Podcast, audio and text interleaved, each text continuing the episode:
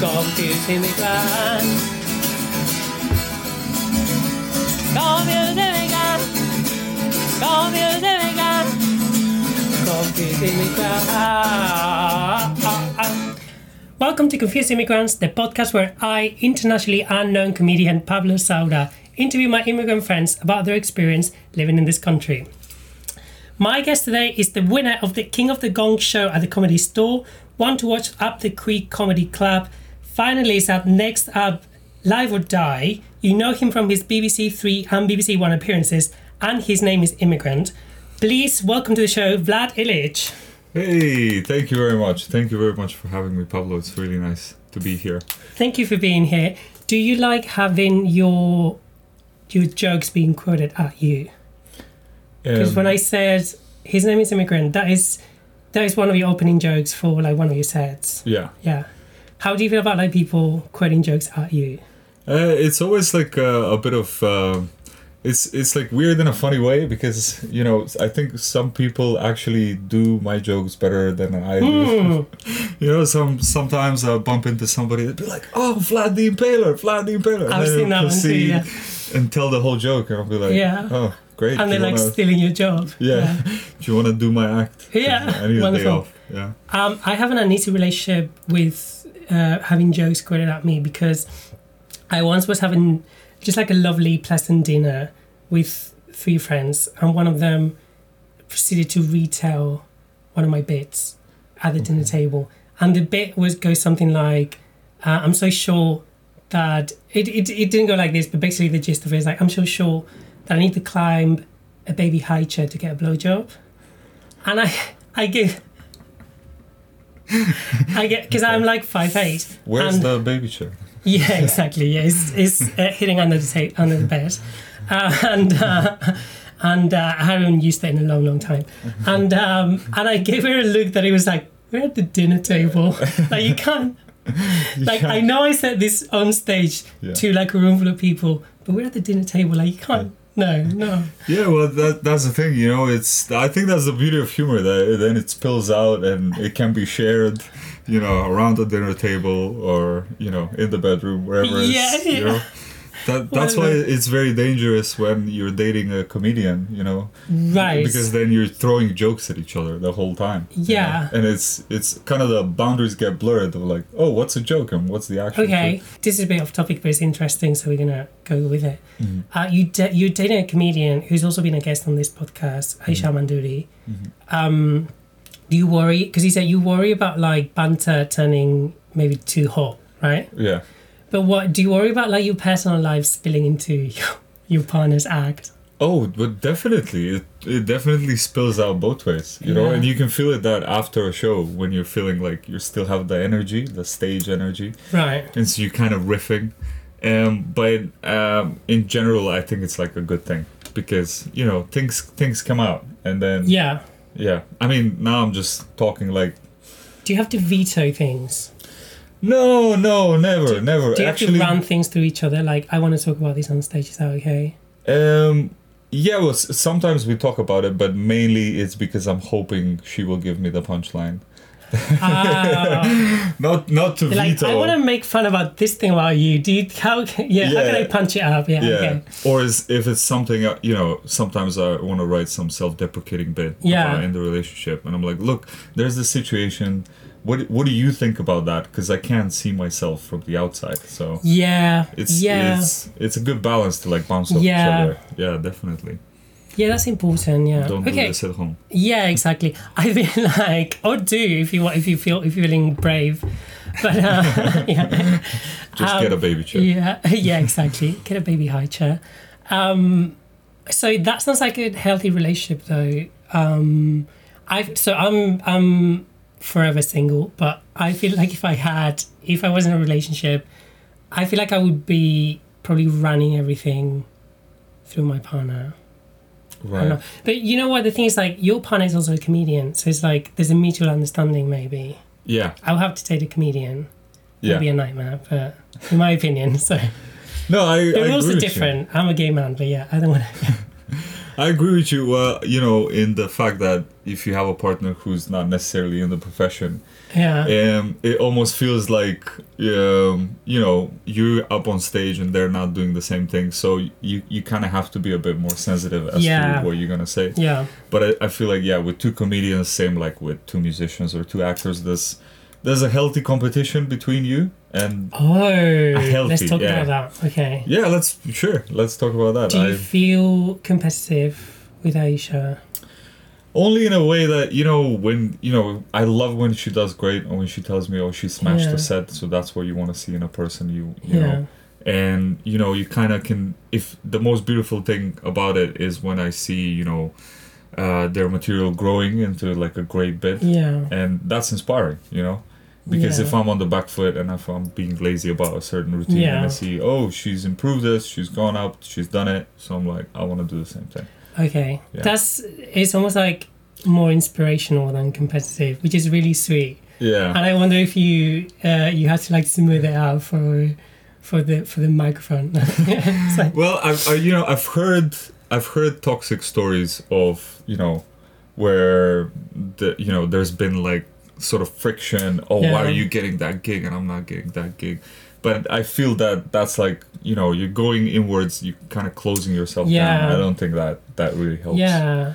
I think it's going to be difficult. Depends on where you've set your ambitions. You know, if you've set your ambitions that I'm going to be this comedian, I'm going to get on TV or Live at the Apollo, and then you see your partner clinching all of these goals and you're still there, I think that can be difficult because you're going to have to work and reset your goals or see what you're doing wrong. Yeah. But definitely, you know, you should be very careful not to project to your partner. Yeah, comparison is the killer of all creativity, in my opinion.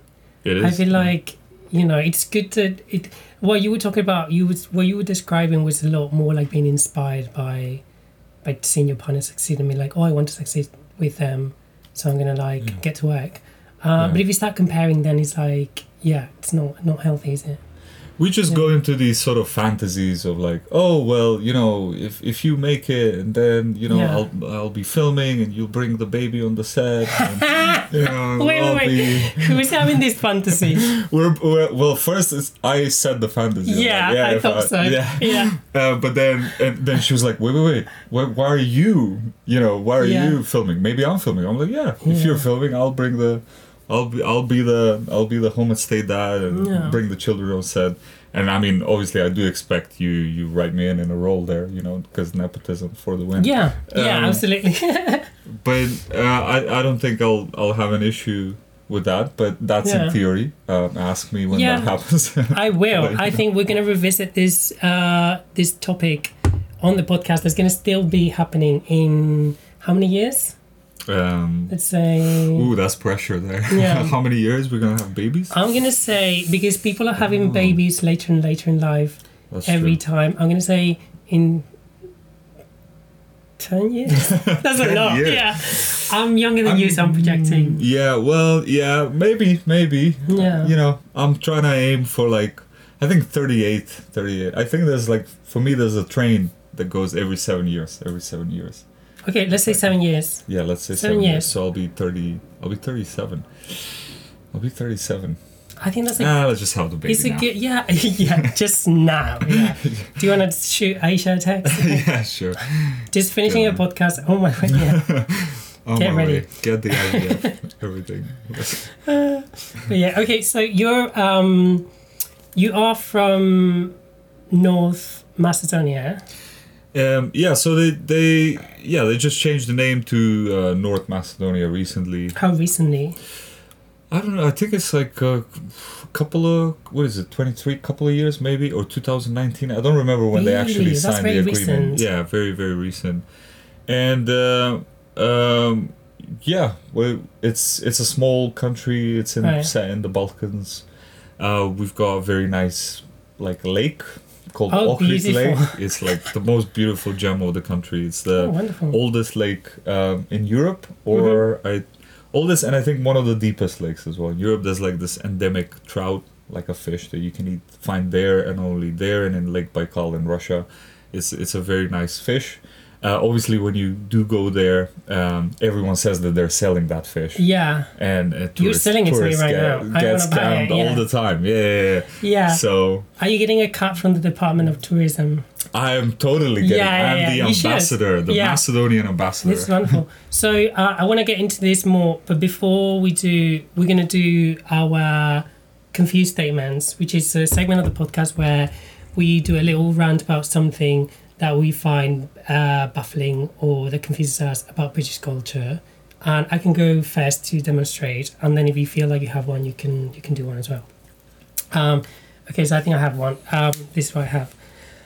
I'm an immigrant, and I'm confused about public education being incredibly expensive in the United Kingdom. It makes no sense. My brother went to university in Spain. He had a degree. He has a degree. He did 2 master's degrees. How much do you think he spent entirely for his education? I do not know because we don't speak about money. But if I had to guess, I would say probably like €1,000 for the whole thing, probably, or like not a lot more than that. I have paid probably upwards of £38,000. I'm in debt, £38,000 or so. I don't know. I don't check because it's depressing to look at it. But I have a degree and a master's that I did here in London, and I'm deeply in debt because of it. And it was like I went to a public university, so how does that even make sense? It makes no sense. And I know that it wasn't always like that. And I've got like all the friends who went to uni for like peanuts. And I don't know what's happening, and it's just, it makes no sense, and it's outrageous. And why is it called public if it costs a lot of money? It should just change the name. Just say like fancy private university, and then you can charge whatever you want. That's it. Okay, ran over. Yeah. You tell them, Pablo. You tell them. The system here, I think I tried to apply a long time ago because I was living in Malta. Yeah, that's where it kind of started, and I really wanted to move. Well, I really wanted to go to the US first of all, and that was difficult with getting the visa and all of that stuff. Yeah. So then there was some people from the UK coming to Macedonia at the time, and I thought, let's look at the opportunities there, and it was like £16,000 a year or something like that, and the salaries back home were €250 a month at the time. I was like, this not gonna happen. It's not gonna happen. Yeah, so I somehow ended up in Malta, and European Union has good standards on providing good rates, good fees for like school fees and things like that. So that was the affordable option. Yeah. Spain. I think you can do your degree for like €500 or something like that. That's probably what it costs. Yeah. Bless. And masters is a little bit more expensive, and not a lot more. You take all the €500 for a degree, and then you become a matador. So it does make sense. But you have to do a degree in bullfighting because that's something that as well. I'm kind of like tomato throwing as well. Yeah, I'm kind of like burning a premise with this, but something that happens as well in the UK that doesn't happen anywhere else is that people study things that I'm never gonna do for a living. Right. Yeah. And I feel like in Spain, like if you study something, you've signed your fate for life. Yeah. So that's bizarre to me as well. Anyway. I understand that. Well, because I think that's normal because you have less opportunity. Yeah. So. Here? No, in. Me personally. No, you personally because you're dead and the baby chair is. But I think in places like, a lot of European countries and a lot of around the Mediterranean, Balkan countries as well. So when there's a lack of opportunity, then you kind of have to narrow down the focus and say, okay, well, I really have to study. If I'm going to study this is... You don't have a lot of options of, I changed my mind and I'm going to change something. Because sometimes I feel like that in places like London, where it is a place of opportunity, but also at the same time, because you can change a lot of, you have private courses and stuff. You can, in 2 years' time, you can say, okay, I'm going to go do an internship and become a lawyer, etc., etc. But then I think you lose out on the quality because things change fast.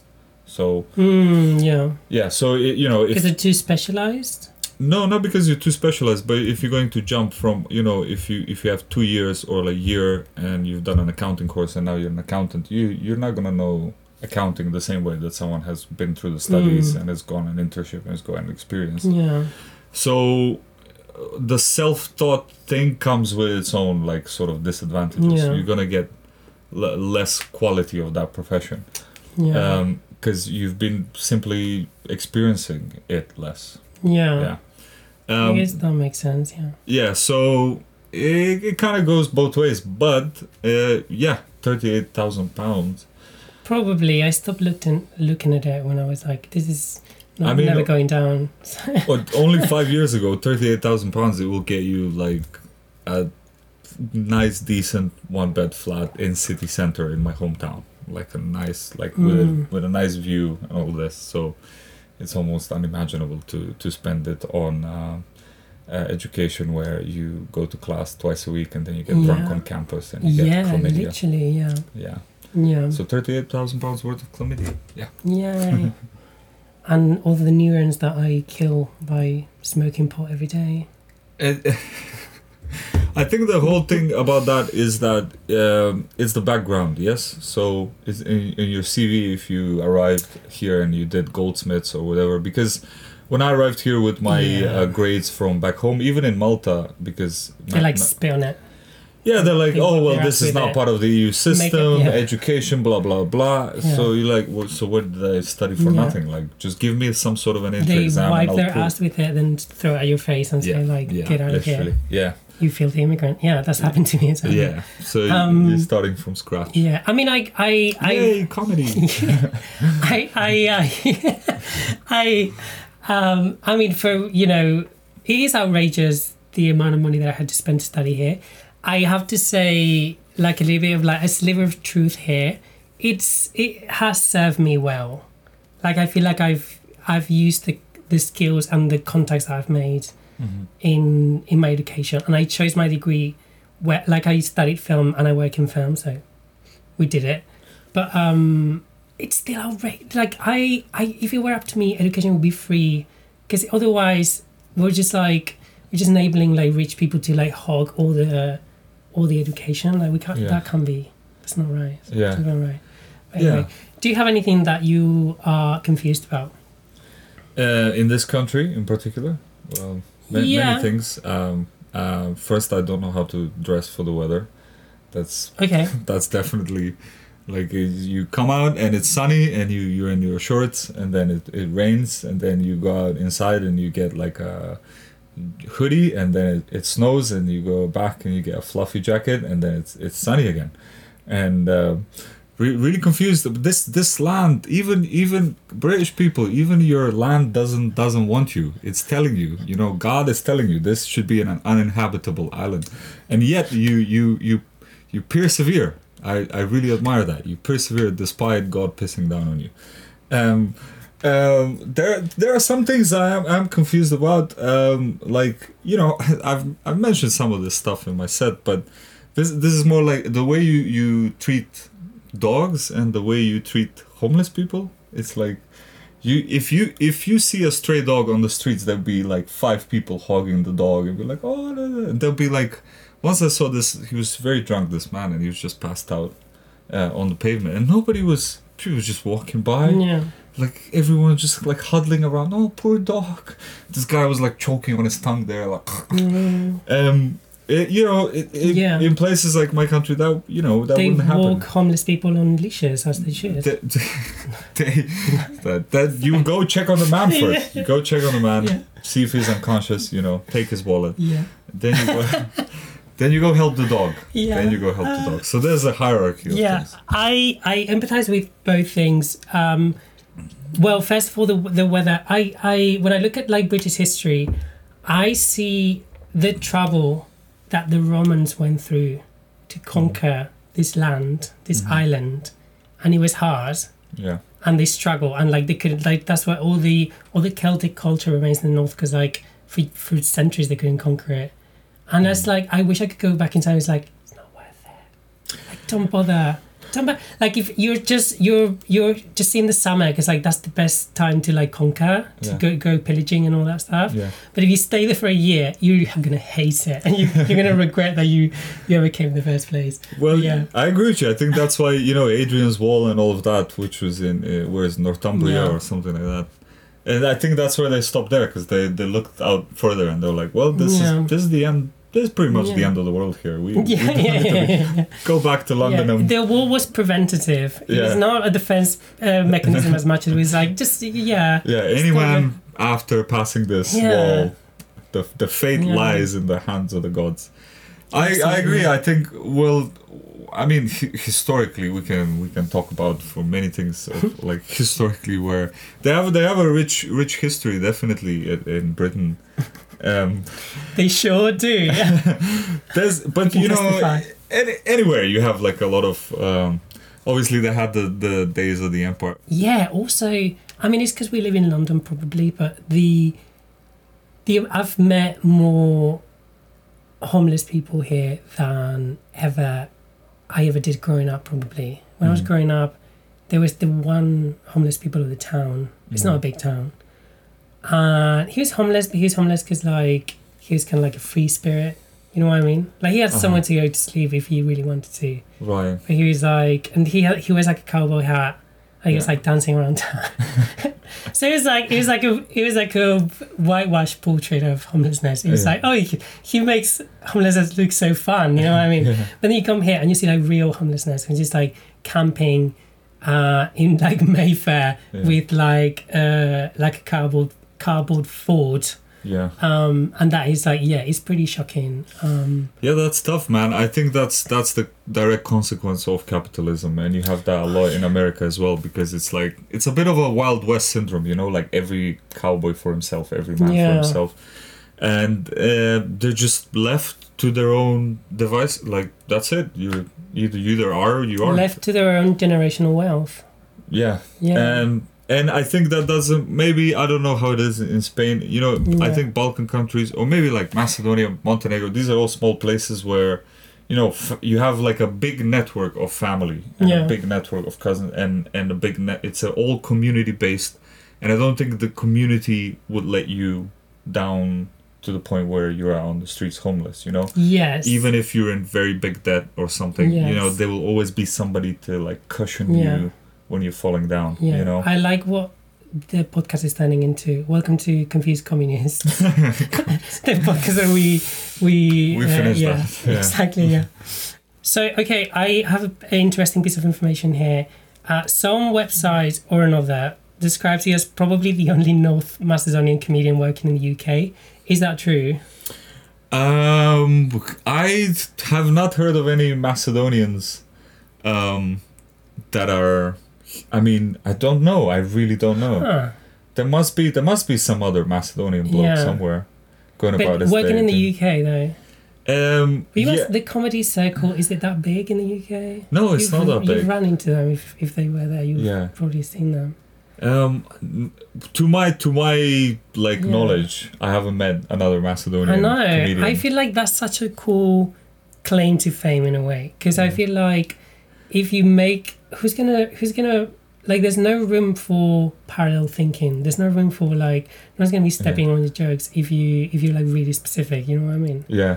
Because I feel like if I'm on a lineup and when there's like a bunch of like gay guys in the lineup, I'm like something's gonna get repeated here. Right. Or when someone has like long hair and a beard, it's like someone's gonna make a joke about looking like Jesus. Yeah. And you're just hoping that yours is more original. You know what I mean? Yeah. Yeah, you're right. There is the freedom there of saying what you want, because nobody can. But then, you know, it's a regional thing. And, you know, I was once at the Fringe where I promoted my show as, the only Macedonian at the Fringe. So the best Macedonian at the Fringe by default. But, you know, in places where you're surrounded by regional differences, you can play a lot on that. So obviously... Yeah, for sure. I obviously like to take a dip at, you know, the Macedonia-Greece relationship, Macedonia-Bulgaria relationship, etc., etc. Yeah. But, you know, only poking fun in a sort of lighthearted way. And I only do it because sometimes I feel like when you go to these places, politically there's always like a lot of tension, you know. Yes, a lot of tension, a lot of friction between Greece and North Macedonia, correct? Well, now that I think that dissipated, it used to be stronger, but still I get the, you know, occasional, I call them positive heckles, you know, where I go, I'm from Macedonia, and they're like, oh, you know, Macedonia is Greek and blah, blah, and then you enter this sort of like chat, but it's always been in good spirit here. Yeah. I feel like Balkan people, once you take them out from the Balkans and they're in another place, suddenly we're like, oh, we're mates. We're mates. Yeah. Nice. It's nice to see that camaraderie. Yeah. Between, yeah. But something I can't get used to here in the UK is the nonchalant way of everyone saying thank you and sorry. Because it doesn't really mean anything. I know. Yeah. Is that good or bad? It at a surface level, it's nice. Yeah. Because you feel appreciated for what you do, you know. Like a bus driver taking you home every night, you saying thank you to the bus driver, that's nice. There's someone providing a service. I always say please and thank you when I'm in a transaction or interaction, right? To like a cashier, to my dry cleaner, I don't know. Yeah. But if I when you say to someone that you just stepped on. Yeah. On the tube, maliciously stepped on, you know what I mean? And you're like, oh, sorry. I'm just so sorry. Yeah. So sorry that you're a cunt. Yeah. And then you're just like, yeah. Yeah. Then it turns into a passive aggressive. That is a bit absurd, but yeah. It does deprive the word of meaning a little bit, but yeah. So when do you come to the UK? So you came from North Macedonia, you went to Malta, and from Malta you went to the UK, correct? Yeah, that was the... You went to Malta to study? Yeah. So what do you study? I first enrolled and studied humanities for a little bit. So sure. It was a new course, and you could pick any subjects from humanities. So lovely. I took a bit of film media, English, literature. I took philosophy. I took about 4 subjects in philosophy and 3 in theater. All very employable skills. Very transferable skills. Yeah. And I now work at McDonald's. Yeah. So then in the second year I had to specialize, so I went into theater and philosophy, and then final year I just did theater. Performance art, basically. Oh, I see. So, do you take performance art because you wanted to learn to perform? Yeah, I started off as an actor in my local theater when I was very young, and I used to go there after school. Nice. My uncle was there in the theater, so it was very inspiring. In North Macedonia? Yeah. It was I fetishize people who used to do theatre when they were kids, because I never did it, and I feel like I would have been really happy if I had. Oh, it was a magical time. Yeah? Yeah, it was a magical... It made me who I am today, acting and theatre. It was... We did a few comedies when I was in high school. Then we did a realist adaptation of Les Miserables. Mm. So we had some singing, but with a choir. The actors didn't sing. It was just sort of adapted. And that was a really good time. You know, to go out. I was playing Jean Valjean. Nice. They needed someone raw looking with a big nose like Gerard Depardieu. Yeah. Yeah. Lots of great parts for or as the director called it, unconventional beauty. Yeah. There we go. I mean, he was right. Come on, yeah. Own it up. But yeah. So when you went from Malta to... Yeah, yes. Yeah, taking that compliment, yeah. It's the only one you get inside, yeah. When you went from Malta to the UK, were you hoping to pursue acting? Was that the plan?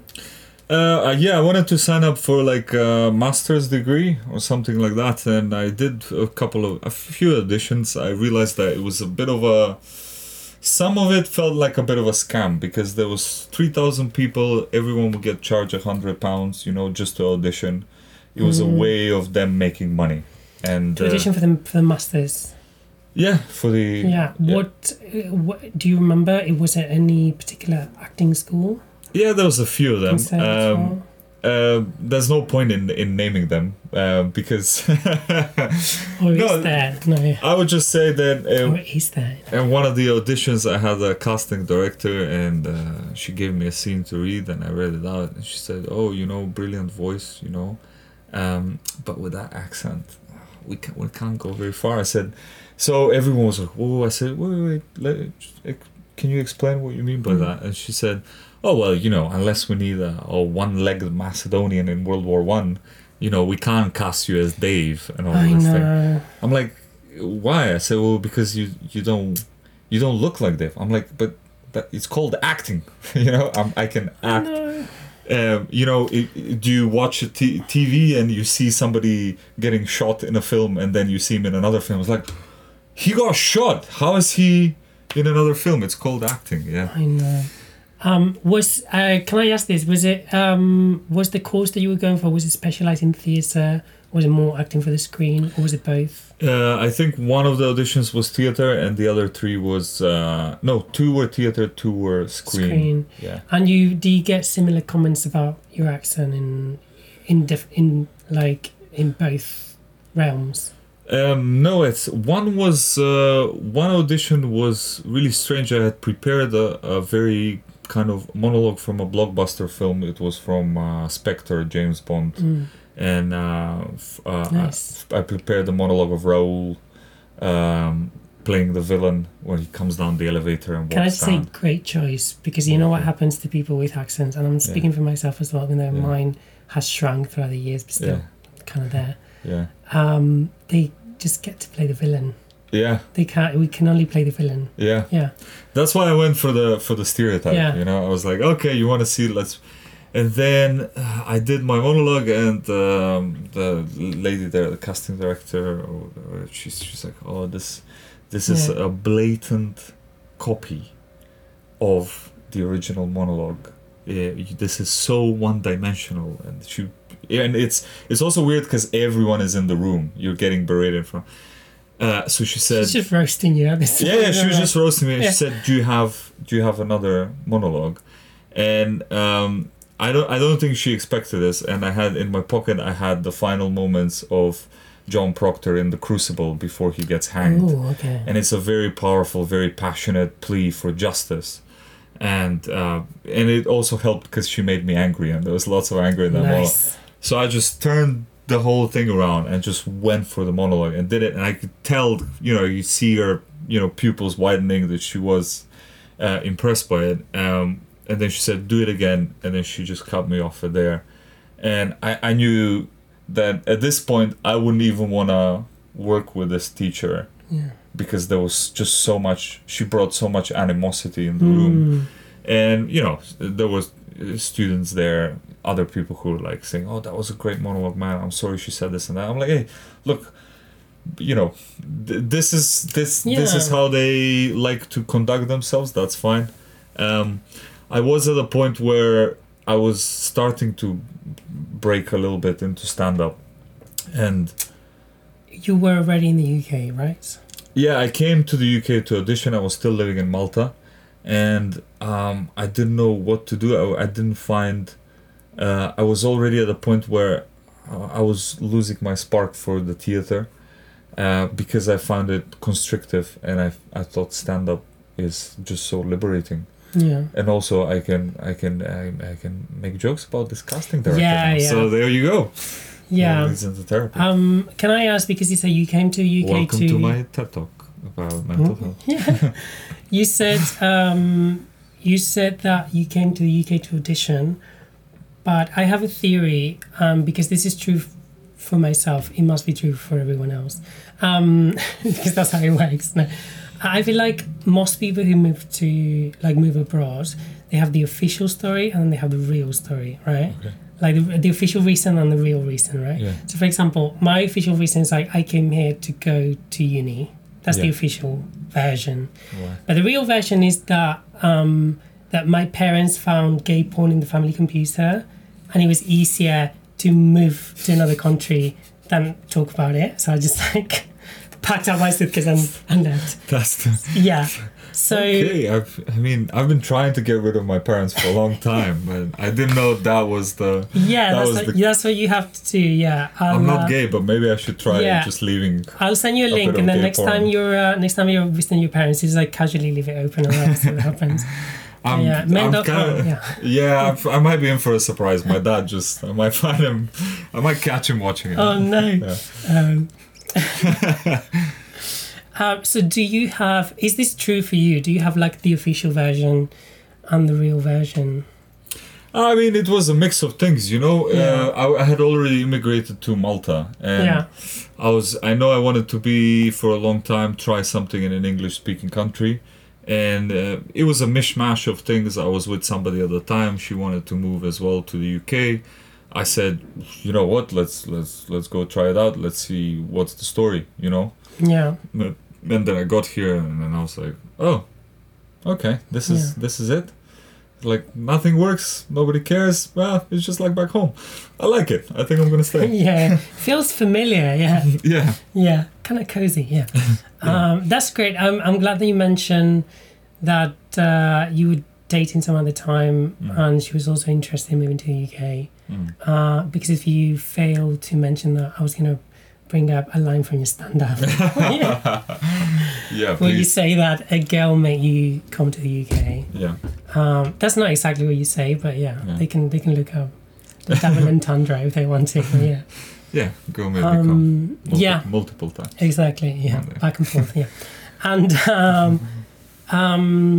so there's part of it. Did it feel reassuring that it was not just moving by yourself to another country? There was like, oh, I kind of have a plan with this person. Was that part of that? Was any part of that was comforting or? Absolutely. Yeah. I think definitely. You know, to be able to, you know, even for accommodation, for everything. Well, yeah, it was difficult to find like a place because we didn't have an address, we didn't have a bank account, and then it was like a chicken or the egg situation where you have to find a bank account to find an address and all this.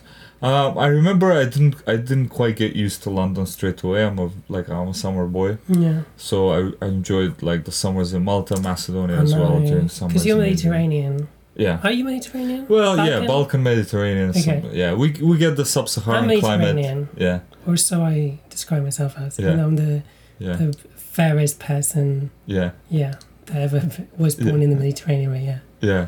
I just found it very kind of. It was just getting used to it. I got a job as a waiter and just. Yeah. It was just the grind. That's all I remember. Getting on to all these open mics. I did the King Kong show. It was my third gig in the UK. And the first time I did it, I was on like 16th or something like that. And there was, they were getting really rowdy. There was a guy who came up before me and he was like, "Hi, my name's Dave, I'm Irish." And they booed him off stage. And then the MC went on, "And our next act, Vlad Illich. Come on, Vlad, don't be shit." So I went on and I had a joke about the Royals, which worked with half the room, but not enough. And then at one point I'm hearing all this like noise and I'm thinking, oh, is there something wrong with the speakers? Something. Oh no, it was people booing. That was people. Yeah.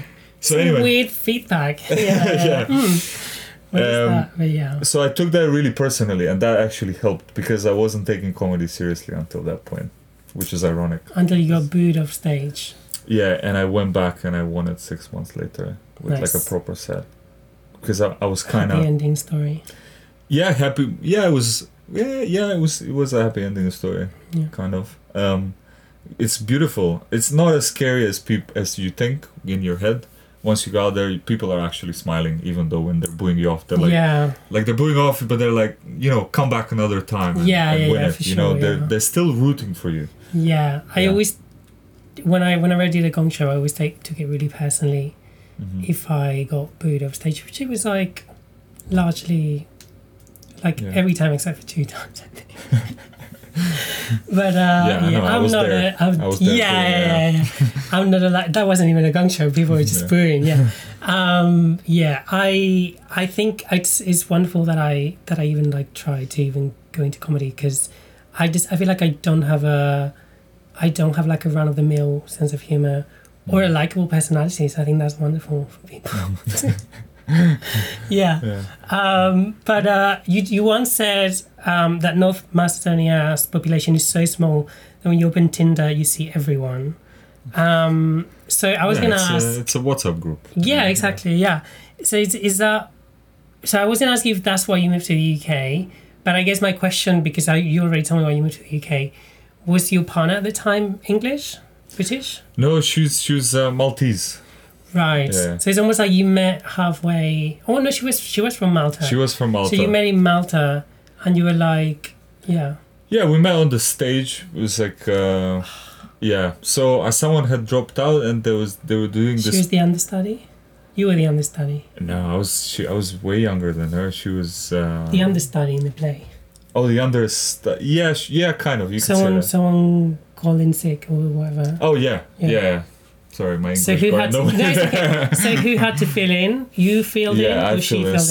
Someone saw me at the student workshops and recommended me because they were asking for a role to be played in Eastern European language. So there was a role for me. I swooped in last minute, and I lived very far from the theater. And the producer gave me her number, and said, "Oh, she lives close by. Maybe try her. Maybe she can give you lifts to the theater." And then we met, and I was like, "Well, I called her, and she thought I was like a Russian film director. She thought she was getting the role of her lifetime. You know, she was waiting for this call." Yeah. And instead, she was asking. You're like, yes, I am Russian film director. And if you want this role, you have to drive me to the theater every day. That's kind of romantic, though, that you met like on stage, you know? Yeah, it was. Yeah, you could say it was romantic. I'm slightly hesitant to talk about it, because. Not because of anything, it's just like, it's in my past now. I'm over it. Yeah. And it was... Speaking of your past, your life in North Macedonia, how is your upbringing? Like mom, dad, siblings? Yeah, I have a older brother. His name is Anton. He's still in Malta. He lives there. He came to London first and didn't like it and moved back. He was like, don't. Yeah, he was like, yeah, do what you want. It wasn't for him. I don't know. It was his decision, and just the two of you. Just the two of us. Yeah, and then my mom lived there for a while as well. My dad is back in back home, and your mom lived in the UK. Do you say? No, my mom in Malta. Malta. We were basically. And your brother moved to Malta as well. Yeah, we were all like these, typical, migrant family moving away to work because there was lack of, financially incentivized to go and get the money. What's the vibe in North Macedonia? Do you feel like people are really attached to the land, or are they more like itinerant? Do they move around? This is and I think also there's a huge diaspora of Macedonians. Yeah, Australia, Canada. Germany, Sweden. There's maybe 250,000 Macedonians who are registered. God knows how many more that are like don't want to sign off that they live there. And I feel like the diaspora is more attached to back home. Anyway, fair enough, yeah. We're just Your dad always stayed back, you said. Yeah. So, your brother moved to Malta. Your mum moved to Malta. You were probably you were still in. I was studying in Malta. Yeah. Well, my dad was working abroad constantly as well, up until maybe 2005 or something like that. He lived in Malta. He stayed in Malta for a bit, but he's at home now. He's retired. Do you have any fond memories of living in North Macedonia? Many, and I still go there often. Yeah, I think I started going more often now after my grandiose breakup, and then I started, kind of just. Because when I left, I hadn't really seen any other place, so I thought, it must be really bad here, and everywhere else is great. The West is great. And then I went to the West, and I realized, you start appreciating things back home that work. Yeah, for sure. But it comes with age as well a little bit, right? Yeah, it's just that the laws get bended there quite easily, so. There's lot. Are you saying that you were a criminal back in North Macedonia? Yeah. Now I can come out officially as a drug dealer. That's why I have two phones. Nice. And so I wanted a place where at least I know that, at least law, held this sort of things worked. Because hospitals back home, it's tough, man. Yeah. Just the basic stuff: law, hospitals. Corruption in the government, stuff like that. Things that are amazing in the UK. Yeah, Came to the right place. No complaints whatsoever. So you go back all the time. You said, "Will you say you're close with your family?" Yeah, I could say that. I mean, I'm saying that. They don't write you off the will right now. You just have to say that. No, I'm very close to them when I see them for like a couple of weeks, and most of the time if I'm away. Yeah. I love them so much. Yeah. Now that I'm 6,000 miles away. Yes, I relate to that. Yeah, the friction, the proximity brings the friction. And that's not good. But you took your girlfriend Aisha to North Macedonia recently for a wedding. Mm. And you actually, I was going to bring this up regardless, but you showed me the pictures as well before we started recording, which is so nice and lovely of you.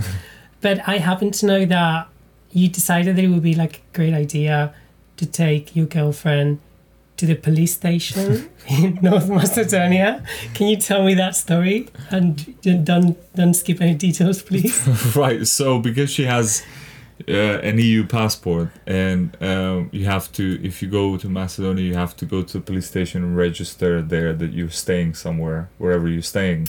But do you? Yeah, well, you don't have to, but we were following the whole legal procedure. So you just came from the UK where the laws are followed. So you were like, we're following the law. Yeah, I've become British that way. And so we went to the police station with the owner of the accommodation there where we were staying. Right. And she gave her the ID card to the police guy, and he looked at it. He was like, okay, but where is she staying? And she was like, so and so in this address. It's like, well, the address is different on your ID card. Where are you staying? She said, oh, I'm staying here. And he was like, are you married? And she said, yeah, I'm married. And in Macedonia, by law, when you get married and if you moved, you have 3 months to change the address. And she had not changed the address. So then he was like, when did you get married? And then she tried to lie and backdated in her head, but he caught her. And he was like, do you understand that, you should have changed the address in like 3 months' time and this and this and that, and you're not like abiding by the laws and this and that. And then it wasn't even about confused. Us. Are you married? No, it was, he was lying asking about being her. Married. He was asking the... Aisha. No, he was asking the lady who owns the accommodation. Oh, I see. Right. So then what happened was, she was like, look, it's fine, we're colleagues. And he was like, what do you mean? Are you with the police? And then she pulls out a badge. He was like, well, that's not the police badge. She's like, yeah, I'm with the financial police. Which, this is your Airbnb house or whatever. Yeah, this is basically, she is like saying, well, I have a bigger dick than you. I'm with the financial police, so you're going to have to let it go. This is so unhinged. Yeah. And then I'm just telling Aisha, like, no, don't worry. She's like, oh my God, it's like back in Kazakhstan. And then he was like, okay, just, take this form and fill it out and we'll get it sorted. And then as she was filling out the form, he was like, she gave it back in and he was like, okay, well, I did you a favor now, so you need to do me a favor. Because I have a cousin and I need help in the financial police. And then they stayed for another... Yeah, they stayed for another half an hour. And I told Aisha, let's go out for a cigarette because they got to sort this out between them. It was like the most Macedonian thing I've seen. It was like... So... And I'm happy we had that experience because it was so full on like, well, you scratch my back, I scratch yours. So you had to go with... You, Aisha, and the landlady. Yeah. The three of you to the police station. Yeah. And that's when they discovered that the landlady didn't have like her details up to date, etc. Yeah. And then, because they were not going to allow her to register Aisha for some reason. So then she was like, okay, this doesn't work. Let's skip to the, boom, here's my badge. Come on, let's clear this out. I love that so much. And I love that they stayed after to like seal the deal. Yeah. Yeah. So and then they did the favors back. Yeah. Well, and was that like the first Macedonian experience that Aisha had? Yeah, that was the very first. It's like the full. She gets the full picture. She's like, "This welcome to North Macedonia." Yeah, totally. It does. I know I'm romanticizing corruption, but so come for me. Like, what are you gonna do? I have the badge as well, so basically... You just pay for it and then they give it to you, Yeah. I took it from her. Yeah. She had a reserve. Yeah. And I know I'm romanticizing corruption a little bit, but there's something really... I don't know, it sounds really... Yeah, loose. Sounds really lovely, like, because you just go there and this... If, like, in any other scenario, if you have, like, out-of-date documents, you have to come 2 weeks later to, like, with like everything in order, and here it's like you know I'm a good person. You know me, I'm a good person. Yeah. Well, it also goes the other way as well, because if you don't have those powers or if you're not, then you're getting screwed over big time. And then you gotta pick up the phone. You have to know someone. You have to know someone to get you out of that. And unfortunately, people who are at the most at the fringes of society who don't really know people, it can be tough for them. What were the connections in your family? What was your family connected to? Who was your lifeline? I can get free chewing gums at the local drugstore. Because your dad worked there? Your connections. Yeah. Obviously, my uncle worked at the theater, so... the important ones. Yeah, but that's a double-edged sword, They could be like, oh, who's your uncle? That guy. Ah, okay, you're never getting me money. You're never getting a job here. Yeah. So there's something else that happened to you. I guess this is rather recently, and it happened to you in the UK. Mm-hmm. And if this is not okay for me to say, we'll cut it out. Okay. Your rent payment got blocked when the Ukraine war started. Is this true? Yeah, this is true, yeah. Because your name, I guess it sounds a bit like Slavic. Yeah, Vladislav Illich. Yeah. Yeah, it sounds very Russian, and it was total... It's this element of xenophobia in the UK, Right. They just saw a Russian-looking name, and they blocked my payment. And they said... Do you want to say the name of the bank? Yeah, Wise Bank. You know what you did, Wise Bank. Yeah. CUNTS. So they blocked it for international sanctions review, and I was like, what? Just based on my name, I'm getting. And then they were like, oh, you need to send in your passport and all of this stuff. I'm like, I don't need to send you anything. Like, go and talk to my bank if you need my ID or whatever, but like, you can't just... that's like a basic human, like... Who was asking for your passport? The bank. The bank, yeah. I was like, that's just ridiculous. I'm like, I told my landlord, you know what, I don't even have to pay at this point. I'll just pay you cash or whatever. That is so fucked up. Yeah. It was like, we need your details to prove that you're not Russian. Okay. But shall also, I walk in with a T-shirt? I'm not Russian. Yeah. What if you were Russian? Is the war your fault? Yeah. I was fuming about that. Things like that really I just kick off. That's terrible. Yeah, and even then my landlord got a bit paranoid. He's like, Vlad, is there something you're not telling me? Are you Russian? Yeah. I was like, mate, I told you I'm from Manchester. Yeah. This is the Manchester one. Yeah, but even if you were... But that was there was another instance as well where my passport had expired, and I was using my ID card, and I had registered my ID card as my main document with the Home Office. Yeah. And so I was getting employed, and I show my ID card, and they're like, "Oh, we need your passport." I'm like, "Well, the passport is expired, but my ID card is registered with the Home Office." They're like, "Oh, you can't. ID is not valid." Yeah. I'm like... And then you have to explain, because you're foreign, so immediately just the passport, anything else could be a scam. It's just the passport that can be. So then you have to go into this whole mouthful and say, okay, this is my main document registered with the Home Office, under which I have the settlement scheme in the UK. I'm allowed to work, travel until 2031, blah, blah, blah. But I get that people won't have the patience to say all this, and they just go, yeah, twat. I know. It's those little things, Xenophobia is not... It's never direct in UK society. It's never go back to your country. That would be too easy, and you could just point it out. You would be like, yeah. I wish I had my financial police badge. I know, yeah. So it's been lovely interviewing you, and now we have to take a quick break. And when we come back, we're gonna have another guest, and together we're gonna play a game of Legally British. So see you after the break. Very nice.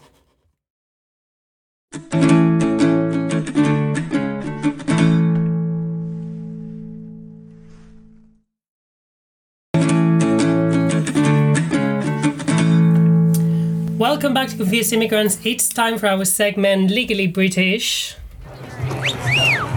I object. In this segment, we have a confused immigrant and their token Brit compete against each other in a pop quiz of real life in the UK questions, which is the British citizenship test. Our Confused Immigrant today, you know him already, the hilarious Vlad Illich, and his Stockholm Brit this episode is his Balkan friend, Matthew. So this is interesting to me because I usually ask my guests to bring a token British person of their choice. Your choice was a bit unusual. Do you want to walk us through it? Why do you want to fight your compatriot for this title? Yeah, basically, Ma is you were born here, right? Yeah. Born in London. Yeah, born in London, but he's got, you know, strong roots to his past. His parents are from Macedonia, and I feel like I needed someone here who has like a car and can be my guarantor for rent. So I got Matt to participate. Yeah. Are you going to lose some purpose to ensure that you get a ride home? Yeah. Well, I mean, if you borrow me that baby chair, maybe. Yeah. Okay, so here are the rules of the game, you guys. You'll both take turns answering a series of real questions pulled directly from the official Life in the UK test, and you will both have one chance each to answer them. At the end, the person with the most questions answered correctly wins the game. The loser gets legally stripped of their citizenship, which gets handed over to the winner. Thank you so much for agreeing to this beforehand. It's very generous of you. Also, do you have British citizenship? No. Well, this is a great opportunity for you to earn British citizenship. Yes. So if you win the game, I have to give him my passport. Uh-huh. and you'll just get deported, I guess. Do you have any other citizenship? Yes. Okay. Otherwise, they'll just put you in a boat and like float you to international waters. That's how it. That also sounds good. Yeah. Okay. Let's begin. Just don't go try looking for the Titanic. Oh, too soon. Sad joke. No. Yeah. The first question is for you, Vlad. Mm-hmm. Vlad, what is the capital of England? And the options are the following: A, Cardiff, B, Edinburgh, C, London, or D, Belfast. I would have to go with London. C, London. What, like it's hard? That is correct. There is 1 point. Okay, I was slaying it there. I don't know if you thought you wouldn't get that for a second. Well done, Vlad. You are really crushing this. It was really between Belfast and London. Yeah. The next question is for you, Matt. And the question is, who appoints life peers? The options are A, the monarch, B, the prime minister, C, the shadow cabinet, or D, the speaker. I feel like you got a really hard question. I'm going to say the monarch. That is correct. Well done, Matt. That is 1 point for Matt, 1 point for Vlad. You know, every time you answer a British question correct, you're betraying your own country. Just to let you know. So really, however well or poorly you do in this contest, you're always going to end up losing. But yeah, it's true. You're going to betray your home country, or you're going to lose your citizenship and be deported. But good luck. No pressure. Which of the following is the charity that works with all people? My neighbours have decided to start drilling at this very moment. I wonder if I should wait or just like plunge through. I think we're good now. Go. I'm going to repeat it. Vlad, the next question is for you. You could have timed that better. I know. This is horrible. It sounds like foxes shagging. I know. Vlad, the next question is for you. Which of the following is a charity that works with all people? The options are A, Shelter, B, Crisis, C, Cancer Research UK, or D, Age UK. I guess Age UK? What, like it's hard? That is correct. Well done, Vlad. You're crushing it so far. Matt, Vlad is turning out to be a great competitor. He really is. So watch out for him. The next question, Matt, is where was Robert Burns from? And the possible answers are A, Northern Ireland, B, Wales, C, Scotland, or D, England. I'm going to go for C, Scotland. Well, that is correct. Well done, Matt. You're crashing this. You're crashing this. Crashing his home. No. I went to visit his home. Okay. The next question is for Vlad. Yeah. Vlad, where is Mr. Burns from? And the options are A, Springfield, B, Shelbyville, C, Pleasantville, or D, Minnesota. Mr. Burns. And the options are A, Springfield. Who's Mr. Burns? No, we're not talking about Robert Burns now. No. It's like another Burns. Mr. Burns. Mr. Burns. Yeah. Do you know who Mr. Burns is? I feel like coming in on this one. I mean, Mr. Burns. Go ahead, please, by all means. Is he? Can we just get a clue? At least, is he a musician or what is Mr. Burns? Do you know who Mr. Burns is? Come on. Mr. Burns. Mr. Burns. I mean, come on, like, do you know who Vladko Stefanovski is? I'm going to go for Springfield. Mr. Burns, the unlovable character from The Simpsons. How is that in Life in the UK? Well, I don't make up the Life in the UK questions. This is an actual question. I promise you that as a child, on Channel 4 every day at 6:00 was Simpsons. Really? I mean, you're making a very compelling case for this piece of American culture. Okay, fair is fair. I failed it, so it's one wrong question. The next question is for you, Matt. What is objectively the most disgusting British meal? And the options are the following: A, Babble and Squeak, B, Jellied Eels, C, Stargazy Pie, or D, the meal the Tories made out of telling people we were going to save £350 million a week if we left the EU. I'm going to go for jellied eels. That is not the correct answer. I am so sorry. The correct answer would have been D. The meal the Tories made out of telling people we were going to save £350 million a week if we left the EU. The next question is for you, Vlad. Which of the following slurs does not describe a British person? And the options are A, foghorn, B, chinless wonder, C, crumpet stuffer, or D, frog eater. Which one of these doesn't describe? Mm-hmm. Would you like me to repeat them for you? Yeah, please. The options are A, foghorn, B, chinless wonder, C, crumpet stuffer, or D, frog eater. I don't know. Chinless wonder? I object. I am so sorry. The correct answer is frog eater. Yeah. That's actually a British one used for French people. Yeah. Oh, yeah. Right. All of these have been fact-checked from the slursdictionary.com, which is a real website. Yeah. Matthew, the next question is for you. What does marrying a British person automatically grant you? And the options are A, indefinite leave to remain, B, British citizenship, C, great penmanship, or D, disappointing your Balkan mother. I'm going to go for the last one, to be honest. Made Mama proud. That is correct. And that is the end of our pop quiz. So Matthew is the winner with 3 points. Fair enough.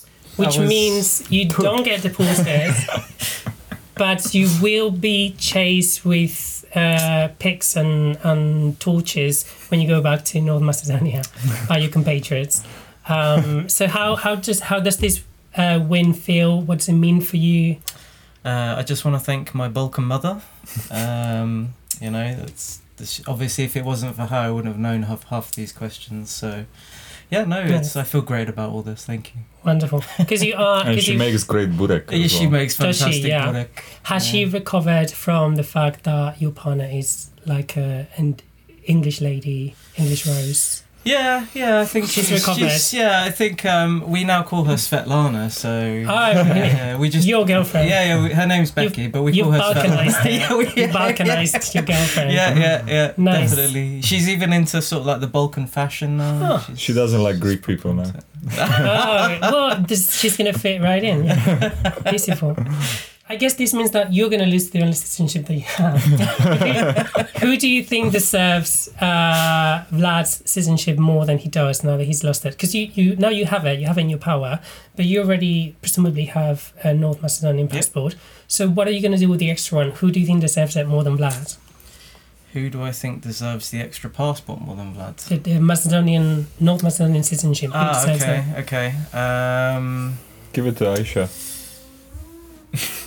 Yeah. No, she pretty much fits the bill. To be honest, I mean, I'm gonna give it to Aisha. Yeah. I was gonna say in a very North Macedonian fashion, it all stays in the family. You know? Keep it in the family. You have to, 100%. Yeah, completely corrupt, but you know, just rolling with punches. But you know, for the case that this has been recorded, obviously my fiance, no one else, you know. Oh my God. Great save. I had to. We'll definitely edit that. No. Yeah. That was wonderful, guys. Well done. This brings us to the end of the show. Thank you so much for listening. Please follow Confused Immigrants on Instagram at Confused Immigrants and like, subscribe, and rate the podcast on your favorite platform. If you're an immigrant or just confused, email us at confusedimmigrantspodcast@gmail.com to tell us what confuses you about British culture, and we'll probably read your email here on the pod. Join us next time for more Confused Immigrants. Thank you and goodbye. Bye-bye.